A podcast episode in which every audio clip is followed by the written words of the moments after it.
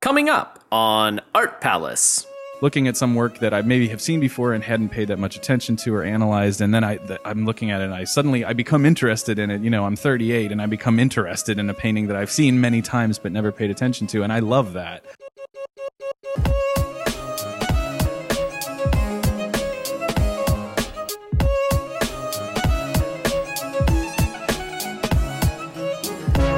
Welcome to Art Palace, produced by Cincinnati Art Museum. This is your host, Russell Ihrig.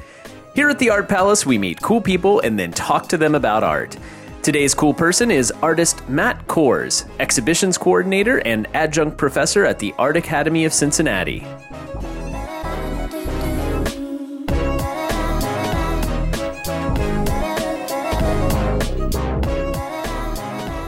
So I started um, watching Aloha State the other day. Oh, really? Terrace House Aloha State, I should say. Excellent. Um, so far, I've I've liked the the differences in Aloha State. Like, I like that it has a, a, its own kind of identity, at least in the first bit. I've I've enjoyed it. I don't know. It is different because Yeah. the, the people are younger. I've noticed. I feel like, and that can be both annoying in some of them. Yeah. case, and and some of them adorable. Right, right. So Yeah, my wife and I have a mix. So my wife is uh, uh, Japanese, and um, we have kind of a mixed reaction Yeah. to the to season two, Aloha State, as it's known. yes, Um, I feel like, and I think she kind of feels this way too, that they are pandering to the popularity in the United States of the first series. oh, I totally think and so. by moving it to, to Hawaii so that to try to get you know Yeah. more Americans interested in in the show, and also there's been so much English spoken on season on on, on Aloha State. It's like they're most of the cast members. I mean, at least half of them seem like they were fluent in English, or or they spoke you know pretty good English.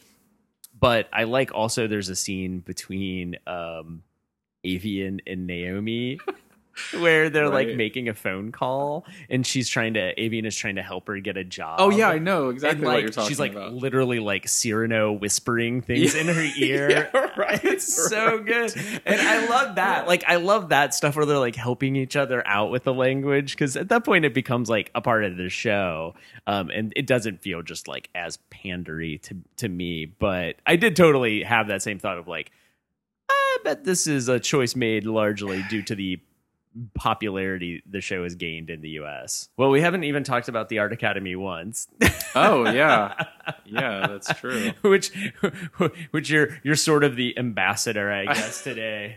Am- Art Academy ambassador. Yeah, um, It's kind of weird because I was thinking about that. How you, we were just talking about it a little bit with Bruce about how you you didn't go to the Art Academy, but you kind of always had this connection with the place, you know. And we were talking about your history with the museum, right. but um, you know, your brother went here, and and a lot of your friends went here, Right. and so it was just kind of interesting that you found yourself working there. Yeah, so I went to I got a fine arts degree, undergraduate degree from DAP at University of Cincinnati, uh, but my younger brother, who's three years younger than me, uh, went to the uh, art academy, uh, and so I would, you know, come to the art academy a lot to help him screen print or just to do whatever or come see shows here. And I, I guess that's how I met you and a lot of other people that came here. Yeah, I should probably also say like um, Matt and I ran helped like Matt and his brother formed a gallery in their living room basically Yeah. like when they in their Right. apartment space um, and then brought in other artists including me to help kind of manage the space and come up with ideas and run so I was kind of a part of that so if we if we sound very familiar with each other that's Yeah. why or we just sort of drop uh random tidbits uh about each other Yeah. just very casually that's why We've probably known each other for what, like 15 years? I graduated from DAP in 2002.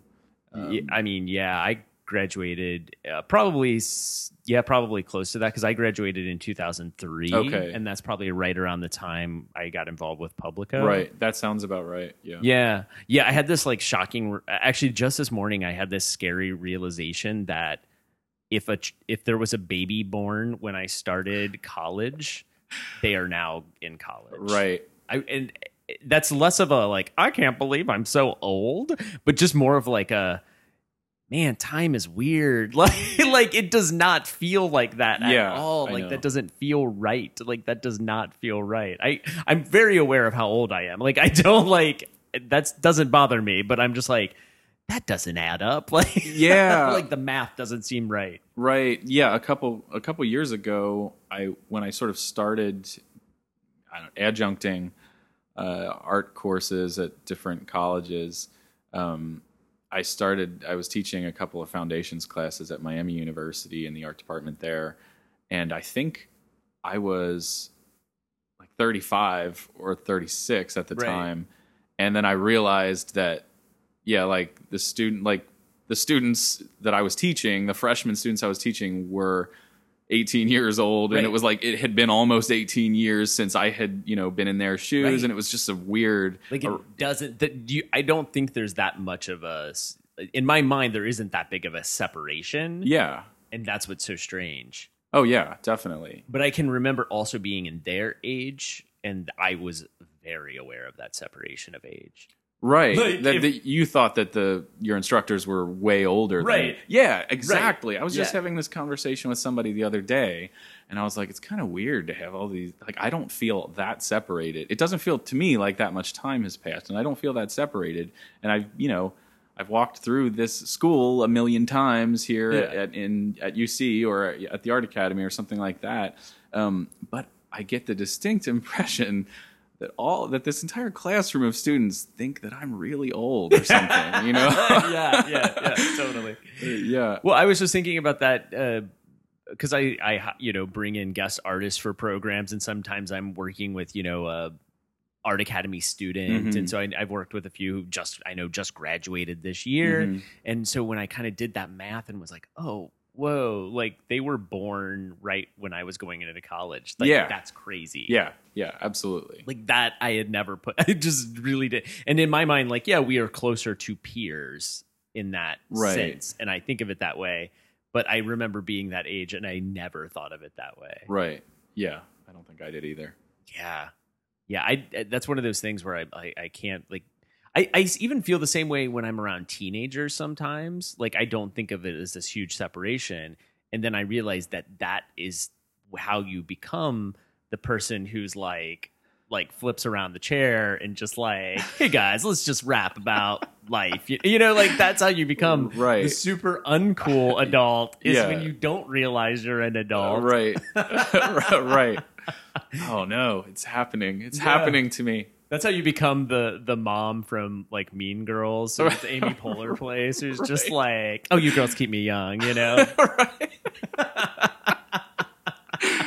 Right. just like, I look, I don't think of myself as a mom. I'm more of a friend, you know. That's that's how it happens. Like, I, I anytime I'm around a teenager, I like realize like, oh no, like I am so in danger of going into that zone. Yeah.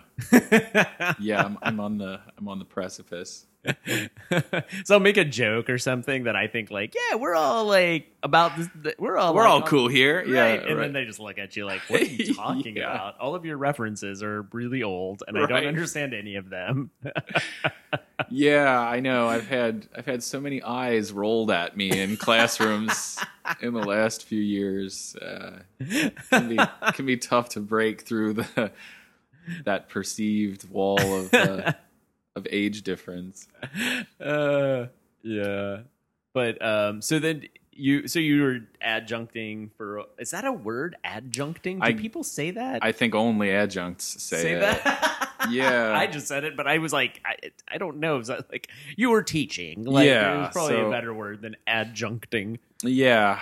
So basically, essentially, I'm a I'm a professor of art who is not tenured anywhere, and, there, and therefore is not is not, is not owed any uh, benefits. Right, right.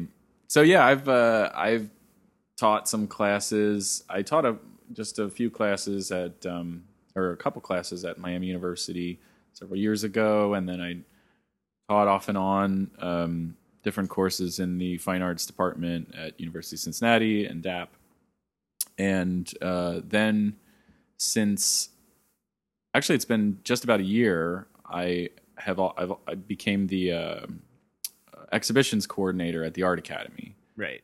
Uh, so that means I'm responsible for kind of like the go between uh, between the exhibitions committee there that sets a lot of the show programming and and the artists and and all, and the installation that needs to happen. So I do a lot of installing these shows with help from different people, and I lately I've uh, also been doing a lot of the sending out the press releases and getting Okay. the word out about the show.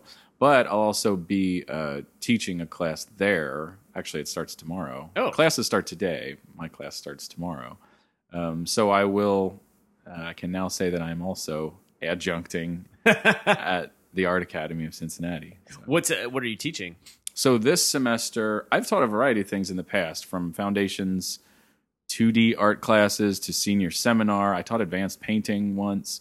Um, but this semester at the Art Academy, I'll be teaching this class called Exhibition Studio. That's what I was wondering if you were doing something uh, that connected with your day job there. yeah, yeah. So um, it's basically a course that's like a, a, a studio critique course crossed with a kind of hands-on pop-up exhibition class. So Okay. so I set up uh, four different sort of small pop-up art shows that the students will present throughout the semester. Um, and then during the semester they'll make artwork and we'll sort of talk about you know we'll have normal sort of critiques about the body of work that they're making um, but then we'll also figure out how to curate it into a small pop-up exhibition Mm. at a gallery you know several times and we'll um, they'll learn about writing uh, artist statements Yeah. and resumes and things like that so that they can sort of get a feel for you know what it's like to collaborate on an exhibition so we have a show coming up at uh, wave pool we have one at exposure 13 which is a a, a small space that is run by the art academy it was sort of donated to the art academy it's not in the building though it's outside on on 13th street oh, okay. um, and the the art academy is allowed to use it for exhibitions. Uh, we'll have one at Peak Gallery in Covington, and then the final one is in the Black Box Theater space Oh, at the CAC. Yeah. Yeah. So so Have they- that's basically the Has the academy done stuff in the black box space before? so or? yeah. So this this class has been offered before. Okay. I don't know how many times, but it, the last time it was offered was a maybe a year or a year and a half ago, and I'm pretty much show. I set up all the same shows that happened for that that last time. So this class has done a show in the CAC Black Box before. I think I just happened to be visiting one day when Okay. I think I walked into that. Oh, really? show. Yeah, Okay, so that's yeah. why I was like, I think I've seen this, but like when you were mentioning the black box, I remember ha- how like going in there and seeing stuff down in that space. Yeah, yeah. So, um, yeah, I don't know. This is my first time teaching it, but um, it seems like it's going to be fun and should be interesting to put it. Like they're all sort of. I mean, most of the shows, with the exception of the one at Exposure 13, which will that that one can stay up for a month because I can actually, you know, it's the school's space to use basically. Um, so I can just sort of we can have a longer run there. But all the other shows are mostly like one or two nights yeah. the students install the work. We kind of have a reception, and then we'll take them down. Uh, you know, a day or so later. So you also last eh, since you've done this for a year now, you also get to be the um, kind of responsible party for like when the students actually have to put on their own shows too. Oh yes, so senior shows. So when um, every oh gosh, I guess it starts at like it starts right after spring break, which I guess is sort of the end of March, something like Yeah. that. And um, yeah, so the the graduating seniors essentially have thesis shows, uh, and that runs for. I mean, last year it went for about six weeks, and every week there's a different group of graduating seniors who present their work Right. for their thesis. And then it turns over on Saturday and Sunday, and then the new show has to be up with the next group of seniors uh, for the next week. So they use the school galleries for that. There are three galleries in inside the Art Academy building, and um, it's it's great. It's like a super busy time with like this huge new turnover of artwork every week in the in the space. But yeah, one of my responsibilities as exhibition coordinators, basically to make sure that the galleries, uh, you know, to sort of help the students if they if they need to install and deinstall anything, but also make sure that the galleries get taken care of and get patched Right. and every all everything gets taken down and the holes in the walls get fixed and all of that stuff.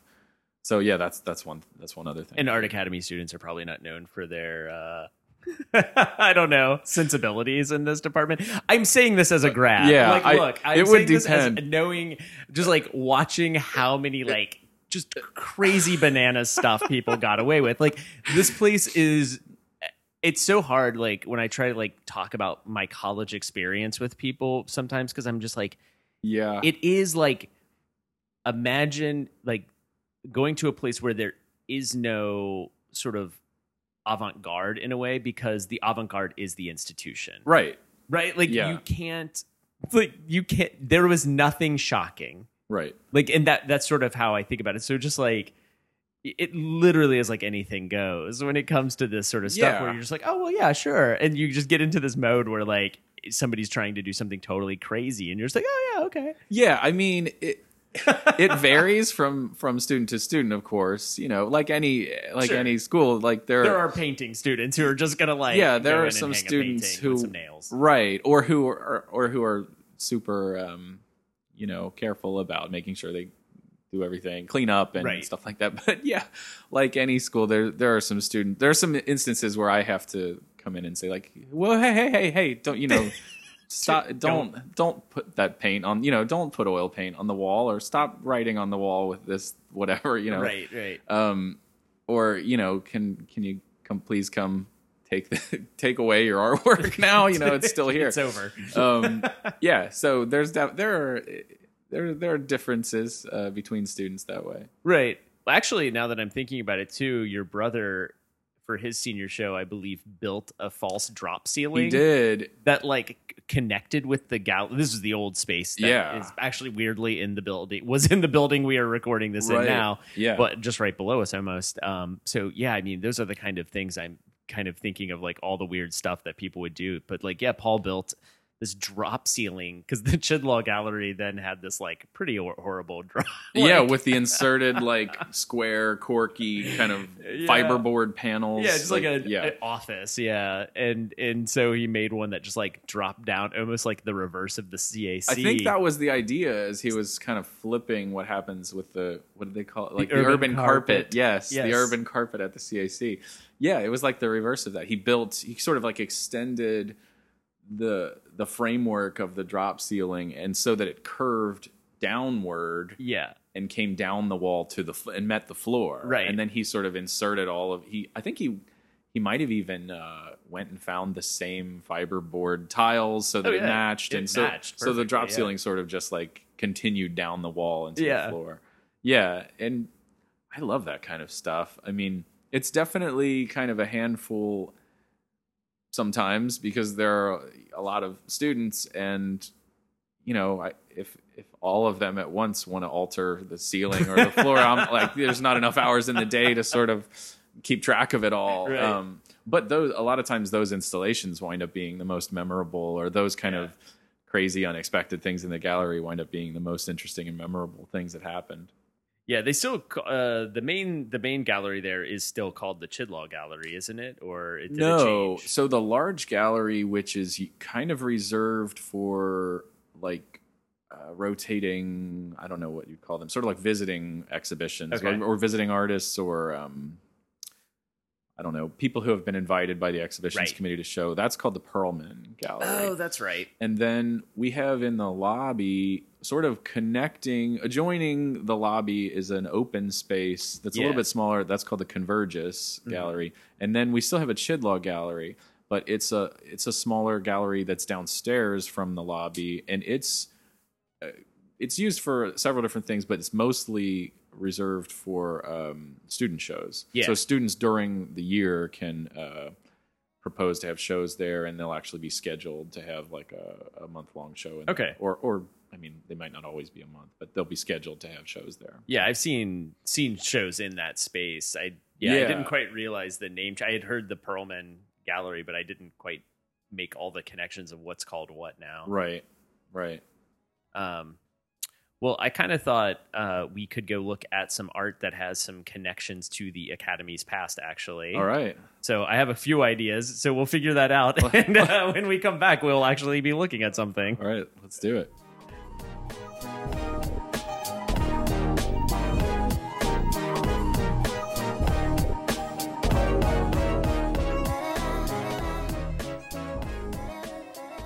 We are now in Gallery 119 in the Cincinnati wing, and we're looking at a painting that's one of my favorites in the in the collection, and it is one though I imagine a lot of people probably would walk right on by. Right. I'm just I actually I've talked several times on this show about like my my assumptions about like visitors' interests.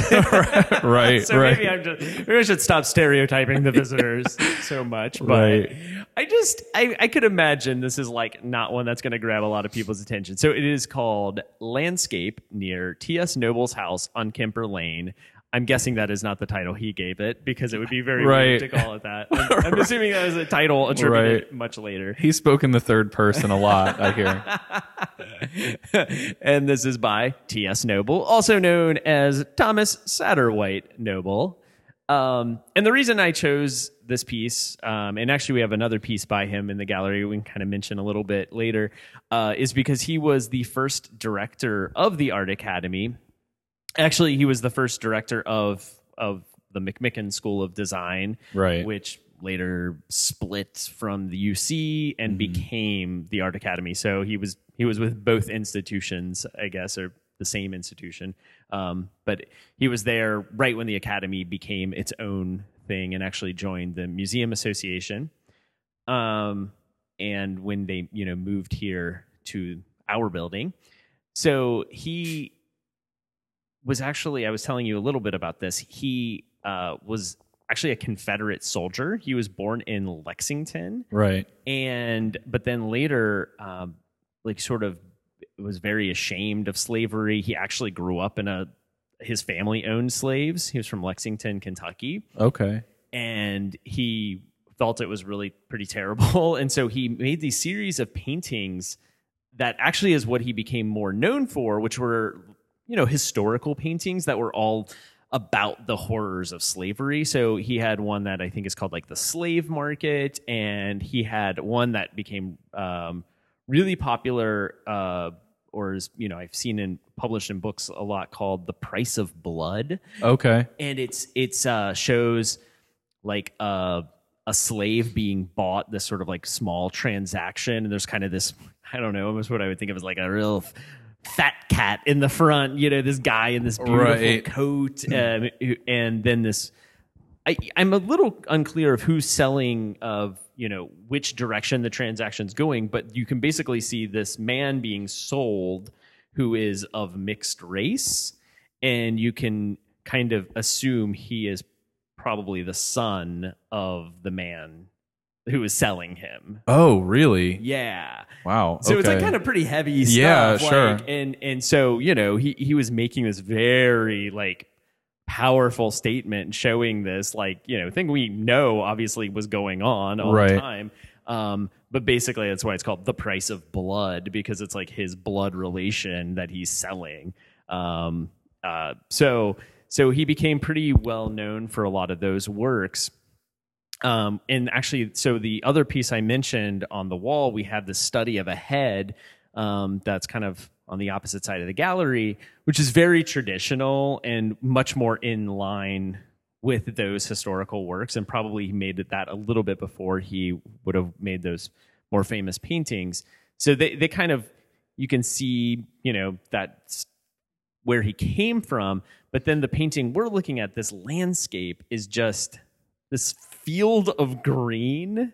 Yeah, it's it's really um it's kind of like a pile of mush most of it. Like I don't mean I don't mean that in a bad way. It's kind of like remarkable. I mean if it's painted circa 1890 like it's so low contrast. Yeah. like there it, it's like a it looks like it could be a field like a just a field um with some trees in the background but there there are pretty much entirely relegated to the top what like fifth of Oh, the of the of the that, canvas. yeah. There's just a very small indication that like a strip across the top of the painting with trees, and most of the like the entire center of this image is just this kind of swirly, low contrast mass of brown and green. Like it's it's like pretty unusual. void almost of um it's almost like a proto color field painting when you first Yeah, yeah, and and actually one of my favorite things too about it is as a landscape something that's so unusual is that the only hint of a sky you get in Right. this are these this tiny little brush of light up Yeah. in the top that seems to be coming through the trees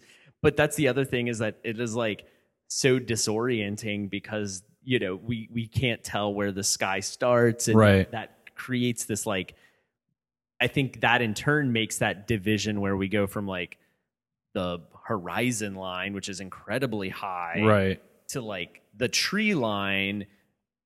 I- feel like that would feel more defined if we saw the tops of those trees and you would understand, like, okay, those are trees, this is the sky, and then here's the ground. But instead, the ground and the trees just become part of the same almost. Yeah, definitely. I think that what you're saying about the light coming through the trees is really interesting too, because that makes me think that like maybe this is like a twilight painting, or maybe this represents like a low light time, you know. And I'm I'm just seeing this little bit of like I'm in this dark space and I'm seeing this little bit of light peeking through the trees, um, which you know would uh, would make sense when you see the whole you know the whole foreground being so low contrast. And i mean the whole painting is generally dark. Yeah. right?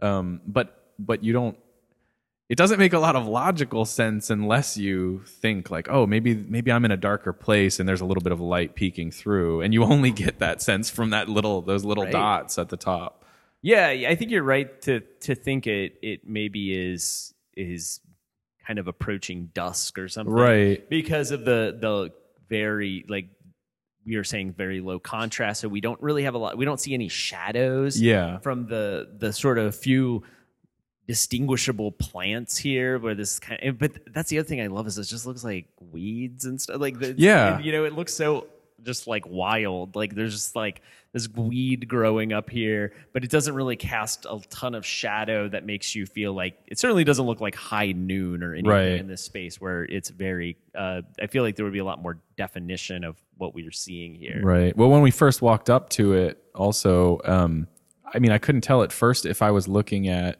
like a, a muddy patch of grass or if I was looking into like a pool, like, you know, along the edge of a stream, like maybe this is a riverbank and that's actually swirling weeds in water or something because it's so undefined. right Yeah. I can't tell either. I still like I've looked at it a few times and I've I've heard that theory as well that it is like a pool almost because you do kind of have this like little edge here Right. at the top that you could almost interpret as the edge of like a, like a stream or- s- yeah. yeah, and then you kind of have you know you could almost read these as reflections of the same plants Right. there. Actually, Which could, yeah. I could see that, and then almost you have like that little stream, and then like this sort of muddier bank in front of it. Maybe makes sense. Yeah, actually, it does. Now that you say that, this kind of darker line here across the upper, you know, the upper third, you know, below the upper third of the painting, Yeah. that actually kind of does look like it could almost be like a, the bank of a stream or something. And what you're Uh-huh. saying about reflections, like those.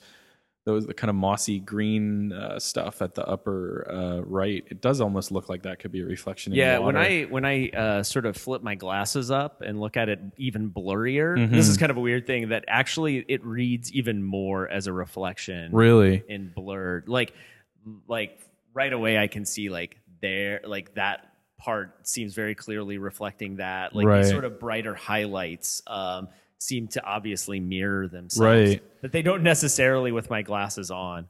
Well, then that could be a function of like the distance we're standing away too. Like, I mean, this, I would probably, I, wasn't looking at this when we first walked into the gallery, so I don't know what my reception would have been if I had first Right. seen it from 30 25 feet away across the room you know maybe i would have immediately read it as a That's true. as a stream bank or something like Well, that and that's a that's a good uh, you know lesson, I guess, in in the something you probably are very aware of is, like the effects of where a piece is hung, Yeah, and how you read it. yeah You know, and I remember uh, when we were deciding on where to hang things in in Publico, we would. I, I remember there was a lot about that sort of like almost how you would encounter a piece. Yeah, like, sure. Thinking about like, oh, well, this makes a really great first impression. You come in here, but then there's also these like physical constraints. Right. Like this piece, you actually right now the way we have it installed, and it's been in a couple different places in this room, but right now you actually can't get very far back on it because there's this column kind of Yeah. keeping you from getting too far back. So you do have to be in this sort of.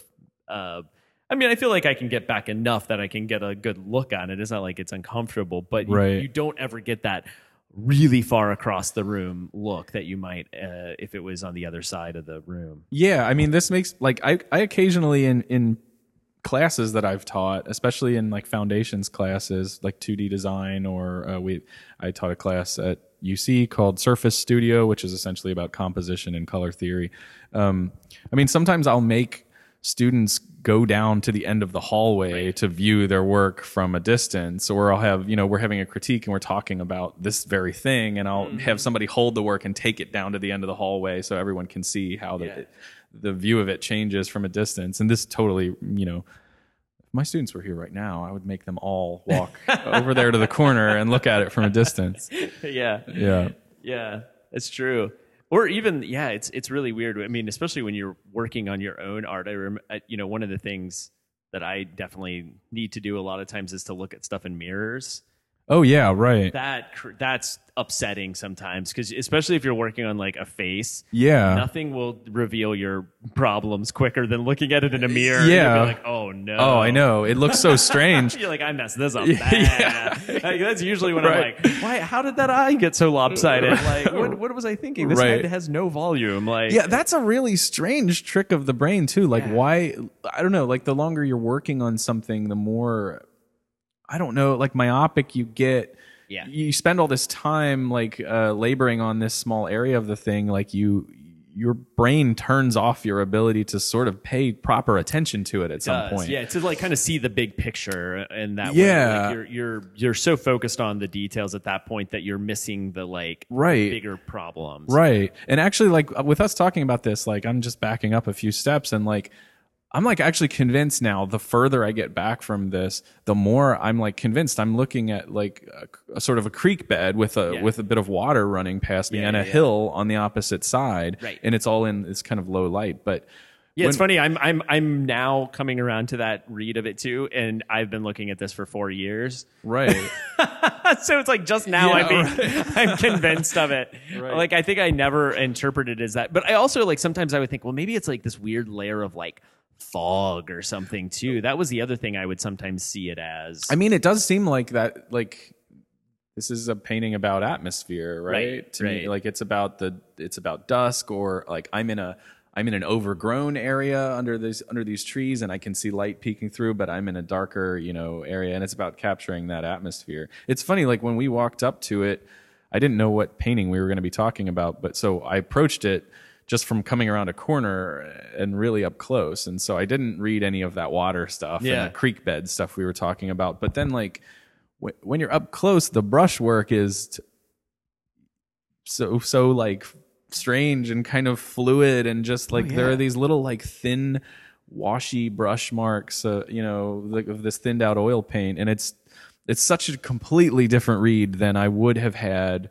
if I just saw this from 25 feet away when I first Yeah. walked into the room. Yeah, it's interesting. One of the things I've also, um, I when I was researching him in the past, I learned that w- when he left the art academy, he moved to New York and by the sea and just basically painted seascapes. Oh, really? Okay. So I always think of this painting, and this is me totally projecting this onto him, that he basically was kind of miserable actually Yeah. at the art academy, from what I can tell. Oh, really? Like, he kind of hated it. Here. Okay. And um, he had a lot of people not making his life easy. Okay. Um, he was dealing with like Maria Longworth and Duveneck and a lot of people who were not super friendly to him. Right. And and by all accounts, he seemed like. And granted, I was reading this probably from a biography written by a person who really likes him, so he certainly was painting T.S. Noble in the like the kindest of terms. But um, he, yeah, he just was like just so stressed out by this job and just Really? so over it. So the minute he retired, he like goes to New York and like paints seascapes. Paint, paint seascapes. and so I always imagine him sitting in his house in Cincinnati, looking out the window, pretending this is the sea. right, right, is the best I've got. right. Because it almost feels like the seascape and the way it's like that super high horizon line and the colors. Well, and- when you get up close, the brushwork is like. I mean, I you can you can picture someone painting like a moving, Right, heaving seascape yeah, with exactly. this same type of brushwork. Just this kind of very fluid, loose, like like small marks that are like really articulated and active, and then these big like sweeping marks. Like you know, it does have that kind of feel. Yeah. I think I'm also so attracted to this painting because it feels like I love this moment of like trying to pinpoint when like modernism begins. Oh yeah, And it's so hard because, of course, like, you know, you, you, you get really tied down to these ideas of like timelines and like, well, this starts here, this starts there, this is the, this time period. And like, you're never really sure because it's all the seeds were being planted long ago. Right. You know, you have people like Turner who are doing this before him already. So you already have somebody out there who's kind of going actually way further than this. right. Um, but then, uh, you know, the way this is feels like the beginnings of, of something. Like I called it a proto color field painting, and I feel like that's where we're headed in this with this. Like, yeah, sure. and and and just the expressiveness of the brush strokes and and Well, look how like like the all the like the more specific articulated representation is literally being pushed out of the frame. It's like like the the indications of like, you know, more more clarity of trees at the top and of the weed at the side like they're literally being like pushed to the margins like they're about Right. to leave the frame entirely like it's almost like he looked at this and then he his like slowly panning down until eventually he, we're just going to have a big blob of like indecipherable grass you know taking up the whole the whole image You know, I like that. Just reminded me of something else. Um, and we talked about this in in the Van Gogh episode we did. But there was a Van Gogh painting in the the exhibition we had that had a similar thing going on, where the things in the background, like further in the distance, had like more clarity, right which is a, a sort of odd. Yeah, trick. Like, sure. typically, you reverse this. yeah Like, it's it's the it's a it's like flipped depth of field yeah. yeah So it's like this weird thing where the things in the foreground, which typically have the most definition and clarity, here are the most like wishy-washy, Right. brushy sh- Yeah. stuff that typically is it's this total reverse of how a painting is normally made. Yeah, like he's totally foregrounding the most gestural Yeah. aspects of of making this painting, right? Yeah, I mean, which- literally. Which makes you think like, well, that's what he was interested in. Like, Yeah, it's absolutely. It is what is taking up the literal most amount of space on this canvas. Yeah, I think that the, also just like how dark the painting is and how like low contrast it is is just. I mean, it's part of that. It's like parallel to all of that. It's like he's foregrounding this very low contrast, low color range um, in this piece. Like it's it's not just about like the blurriness, but it's also like all fairly dark. It's all like very related uh, greens and browns, like all kind of smashed together. You know. Yeah. I think the other thing that I, I, I remember what excited me most about this painting was that it also had this really direct musical connection for me. Okay. Which was that I made a lot of connections with um, the overture to uh, Das Rheingold um, by Wagner, which is like kind of often called like the first piece of drone music Oh, really? you know, like because it's essentially one note. Oh, I mean, there's, Right. there's more going on, but it is like it is it is um, very repetitive. Yeah. And, um, it's it's always building and building and building and adding more things and and so but it kind of be it's also a piece about water because it's supposed to be kind of representing and I mean some people feel it's like the almost the creation of the universe is like he's trying to Okay. show us in this way but also um, it's supposed to kind of culminate in this watery um, Rhine River where the opera begins. Right. So that swirliness that we keep talking about the brushstrokes always relates to it so i kind of always hear the overture of das rheingold when i look at this piece as well Yeah. So who's the? So it's the famous painting. Is it the death of Ophelia? Ophelia floating down the? yeah yeah it's uh, uh, the pre-raphaelite paint yeah. I forget. I forget which painter. okay we'll look this up I right thought now. of that painting almost even before we started. The odd thing is, even before we really, we really started talking about this as like, you know, us being convinced that this is a sort of stream flowing past or the edge of a you know pond or something like that. I think that was one of the first things I thought of when I walked up to it, and I think it's because of that like this kind of like knotted mass of weeds and grass Yeah. and stuff. It made me think of that uh, of that uh, painting right away. yeah it's uh john everett millais Okay. or Malay. I don't know. I mean, he's British, so I don't know if he, he pronounces that S at the end. It looks Right. like a very French name to me, so I want to say Millet, but uh, M Right, okay. L A I S. But Yeah. Yeah, I thought of that painting right away when we walked up. yeah, the palette is really similar. Yeah, too. definitely. But it is almost like you take that painting and you remove the figure. right. Yeah. Yeah, You know, pretty much. like- and then you put like a blur filter over it and you have this Right. Painting. you mentioned you love the Twachtman uh, painting "Springtime." I do. It's That's one actually of my favorites. couple couple galleries behind us, uh, and he actually taught Twachtman. Okay. So you can kind of maybe see that the that to, at least towards the end, maybe you know that maybe this was an influence on on Twachtman. I'm sure there were uh, plenty of other people Twachtman was studying with though at the academy who could also be pushing him in this direction. But Yeah, I think I can see that connection too. And you have it hanging here, sort of like almost like book leaves on and on on the other corner opposing this uh, noble painting is another Twachtman painting. yeah, bloody That- run. Yeah, Bloody Run, which is sort of a, I mean, a snowy hillside with a really steely kind of gray sky. And these, I think these are so great together because they really seem to largely be about creating an atmosphere, you know. And the same as that that other Twachtman painting you just mentioned, Springtime, which I I love that painting. I've always loved that painting. Yeah. But like these paintings all seem to be about like how do I capture the sort of perfect atmospheric feel of this moment in this particular landscape Yeah. that I'm looking at right now in this weather, you know, that that kind of stuff. I think also like I. I can imagine Bloody Run would be about as equally unpopular with guests. Really?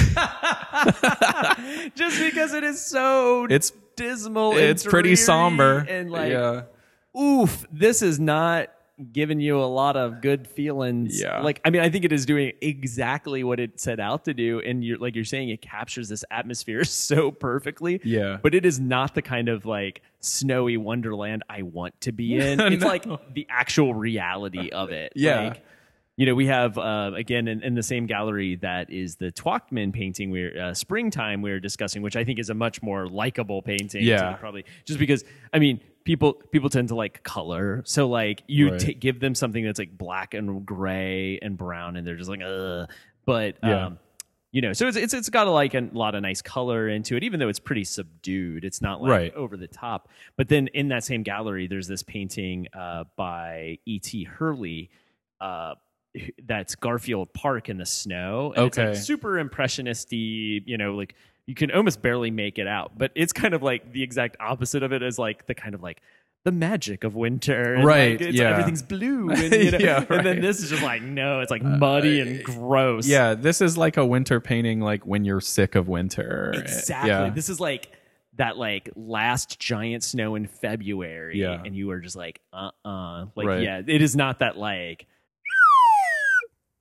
so uh, we had a b- battery failure. Our, my recorder's battery died, so we cut out. So we're uh, if there's a pause there or a little weird uh, gap, that's why. Um, but yeah, we were talking about this uh, Twachtman painting and how the you know it's just it looks like the worst of winter. Yeah. It is not the idyllic winter that you typically see painted. So it's just I don't know. I. I there, there's something about both of these that I feel like, again, in my stereotyping of museum visitors. right. Right. do you do you do you have anything else to to to say about it or anything? Um, I forget. Well, we were talking about. I think we were like talking about the fact that he was that Noble was one of Twachtman's teachers. Like, yeah, Yeah, he also taught um, Elizabeth Nurse, who whose paintings are all around us. Uh, right, I think there's one uh, right behind us there. Who, Okay. Who also actually this painting that's right behind us um, is uh, First Communion, and one of my favorite things about it um, is the these white dresses and veils.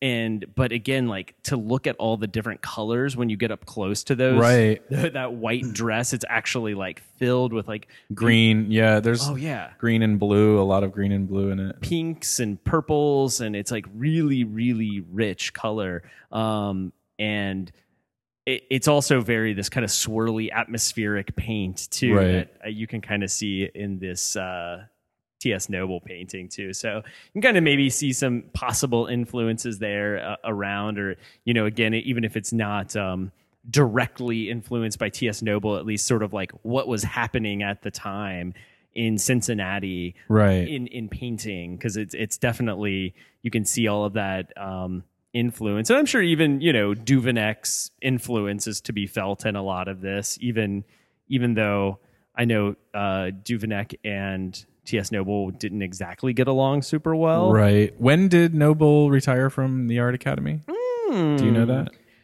A good question that I don't know if I wrote down. Oh yes, I did. He retired in 1904. Okay. Yeah. So he he only got three years of painting of living in New York and painting uh, the seaside. Yeah. Looks like he, died, in 1907. Hmm. Yeah, yeah. So, um, and actually, here I'm. I'm this is this is the point in the podcast where Russell actually reads the labels. I'm sure I have read this label before. It's just been a while. Um, but I just saw some. I saw Duveneck's name mentioned, so I just Yeah, to I noticed out. that too. It looked like it looks like this painting was originally thought to be by Duveneck. Oh, that's Yeah, right. I noticed forgot that. That's so yeah. So that's really interesting that he would be yeah even credited with creating that. Duveneck just I mean he was not I- I, think a generally super easygoing guy. Right. Like that's just his kind of reputation was that he he was. I I I, ref, I remember reading something where he was referred to as like the acid tongued Duveneck. Uh, ah, love yes. Ah, the acid tongued Duveneck. acid tongued. so yeah, because he, did- he he told it like it is. Duveneck was not here to make friends. That's right. That's right. to bring it back to reality television. He wasn't. He didn't come here to make friends. That's right. Yeah. We should we should have a reality show uh, pinned around like 19th century painting. uh, any any other last thoughts about uh, T.S. Noble? Uh, not really. I mean, I do think like what you said about how easy it would be to walk past this painting and sort of not not pay much attention to it. Uh, that really like I'm thinking about that a lot right now because it, I I've been to the art museum so many times. Like I grew up in Cincinnati. I came here a lot. I still come here a lot, and I actually have never paid that much attention to this painting before. I'm sure I've seen it many times. Yeah, it's been in this room. I, I think it might have come down for a little bit, um, but it, it has been in here. I would say at, at least out of the past four years I've been here, probably three of the four years it has been on display. Right. I'm gonna guess.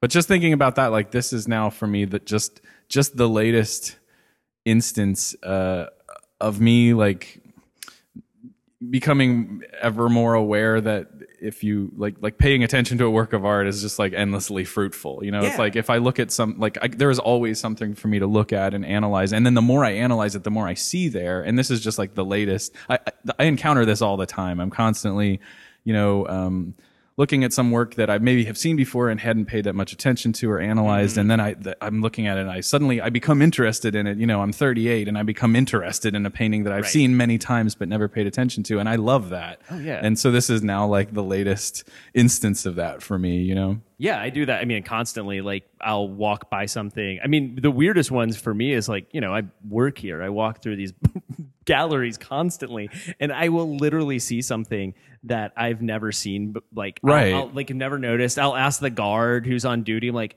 is this new? Did they just hang this up? Right. And they'll look at me like, no, are you crazy? It's been, here, like, it's been, here like 15 years probably. And you're like, Right. oh, okay. So, and then suddenly you're like, oh, wow, look at that. That's really, uh, that's, I love this like little detail here. And you just start like Yeah. getting into this thing that you've walked by all these years. Yeah, absolutely. Yeah. And for me, it's funny because I remember I mean, at least when I started working here in the, this in this current job or this sort of wave of jobs I've had recently, um, th- that this was actually one that stood out to me right away. Mm-hmm. But that also, I just know that I think I used to think I had like normal tastes, Right. And now I'm starting to realize almost the opposite. Like, well, if I'm into something, probably nobody else will be.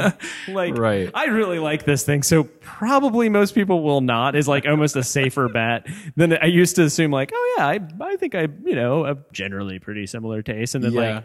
And this is with like anything, music, anything. Like almost always, like the song like off of an album I love is like the one that later you'll hear people like, "Oh, I always skip that track." I'm like, Right. really, I love that one. like I never understand why like the big hit single is the hit single. Sure. And it's like it just goes over my head of like things that are sort of accessible. I think part of it too is like I also I love things that are sort of slightly disruptive and like kind of mess with your expectations a lot and that can also like that's what people generally don't like Right. you know and especially in art and music um, things that give you a sense of unease Yeah. um, like you know those things that people pass around on facebook all the time that are like if you're ocd this is gonna drive Right. you crazy Right, yeah. those images are like my Ten things that only left-handers will understand. yeah. so so those images of like like a, a perfectly tiled floor where one of the tiles Right, is just yeah, off. sure. God, I love them. Like Yeah. and and they just they they make they are so satisfying to me Right. to watch that thing just be like a little messed up. Oh, Like, yeah. to me it's it's thrilling. Like Oh yeah, yeah. This painting's totally. I mean, it doesn't give you the definition that you might think initially you want out of looking at a landscape. Right. It just denies you all the clarity that you might want when you went to the edge of a stream to Yeah. to look out at the you know what's across the stream. It doesn't give you any of that. Yeah. It doesn't even give you a color range that will allow you to pick items out very well. You know. You know it's you know what it's kind of like. It's kind of like Terrace House. Um, Well, what isn't really? yeah but, but but i'm totally doing this as a clear way of wrapping it up but and also making sure i can get at least a little bit of that terrace house stuff Sure. in here but uh because you know when i first started watching uh Terrace House, I was so used to like American reality TV that I had this expectation of like Yeah. a certain level of drama and a certain level of I don't know things happening. Right. And in the first like few episodes you watch, you're just like nothing is happening. Yeah. People are like just sitting at a table, barely talking to each other. Right. And then by the end, you kind of recalibrate to like so when there is like little small dramas that normally would not even warrant screen time and like you know on an american reality show on the real world or something which is its closest equivalent you know like this little minor drama is not worth our time Right. we would feel like but then when when you when that happens you're just like so excited Right. because you're like oh my gosh i can't believe that just happened Yeah. Sure. and like Yeah. a little glance becomes like the biggest thing Right. Right. so it becomes really satisfying ultimately because of its sort of denial of what you expect. Sure. It's And like it becomes more about subtlety and like Yeah. yeah. and it, it and it it's it's it I think it's why people become like obsessed with it too. Right. Because it's it it's like anything, like art, anything, it asks more of the viewer. So you have like invested more of yourself in this thing. Yeah. And so you feel like you've gotten so much more back from it. And I think that's how like a lot of this like art that's at first denies you something that you kind of Well, because you feel like you've made you you're part of the discovery then. Like right Yeah. that, now I feel like I have more of a relationship with this painting because I, like the things that we've talked about feel like I discovered that you know I, I have a part in the discovery of, of what's going on in this painting. Yeah. Um, so it definitely like uh, it gives me sort of a greater. I feel like I'm a, like I have a maybe a little bit more of a connection to it because I've I've invested that time. Right. You know that I have that relationship with this painting now. Well, and I found like uh, you know, actually, I was I've always been a person who kind of loves to like when I don't quite get something, I usually actually it makes me buckle down and want to like understand it even more. Mm-hmm. Um, and I remember actually in college having to write papers about pieces in the museum. Mm-hmm. And I remember I specifically chose uh, r- to write about the Frank Stella piece on the third floor because I don't like it or I didn't like it a lot. Right. And through writing the paper, I ended up liking it a lot more. Like, Yeah. I came away being like, you know what? I actually, I, a lot of the things I, I, I think while it, it probably is not my favorite thing still, I, I definitely understood like where he was coming from and kind of got like, okay, I get that all of this is the the things that maybe initially turned me off are entirely the point of the piece. You know, like this this is the point of it, you know? So I, I do kind of feel like anytime you spend a, significant amount of time just analyzing something and really looking at it, you kind of come away like with a greater appreciation for it, even if it's something you initially did not like. Yeah, I completely agree. And those that t- times that that has happened to me, those often are my favorite uh, instances of of looking at art. You know, the ones that I really remember and that stick with me and that I look back Yeah. on. You know, are those times when I didn't really have any kind of appreciation for something, but it kind of converted, like having to interact with it, sort of converted me. You know, Yeah, yeah, totally. yeah, Yeah. Well, thank you, Matt, for joining us today. yeah, absolutely. This has been a lot of fun. Thanks.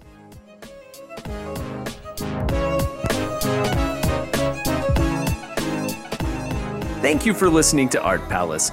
We hope you'll be inspired to come visit the Cincinnati Art Museum and have conversations about the art yourself. General admission to the museum is always free, and we also offer free parking. Special exhibitions on view right now are William Kentridge, More Sweetly Play the Dance, and Anila Quayyum Agha, All the Flowers Are For Me. Opening September 8th is Anna England, Kinship. Join us on Saturday, September 9th at 11:30 for the first Creativity and Growth program. This collaboration with Indigo Hippo focuses on wellness, mindfulness, and self-improvement through calming gallery activities and art making. This free program is for all ages. And Sunday, September 10th is Grandparents' Day, so why not bring them by at 3 o'clock for a special free gallery experience that will involve special performances of music and poetry. For program reservations and more information, visit cincinnatiartmuseum.org. You can follow us on Facebook, Twitter, Instagram, and Snapchat. We just started a Facebook group, so please join it if you are a fan. Our theme song is Offrande Musicale by Bacalao, and as always, give us those five star reviews on iTunes. I'm Russell Ihrig, and this has been Art Palace, produced by the Cincinnati Art Museum.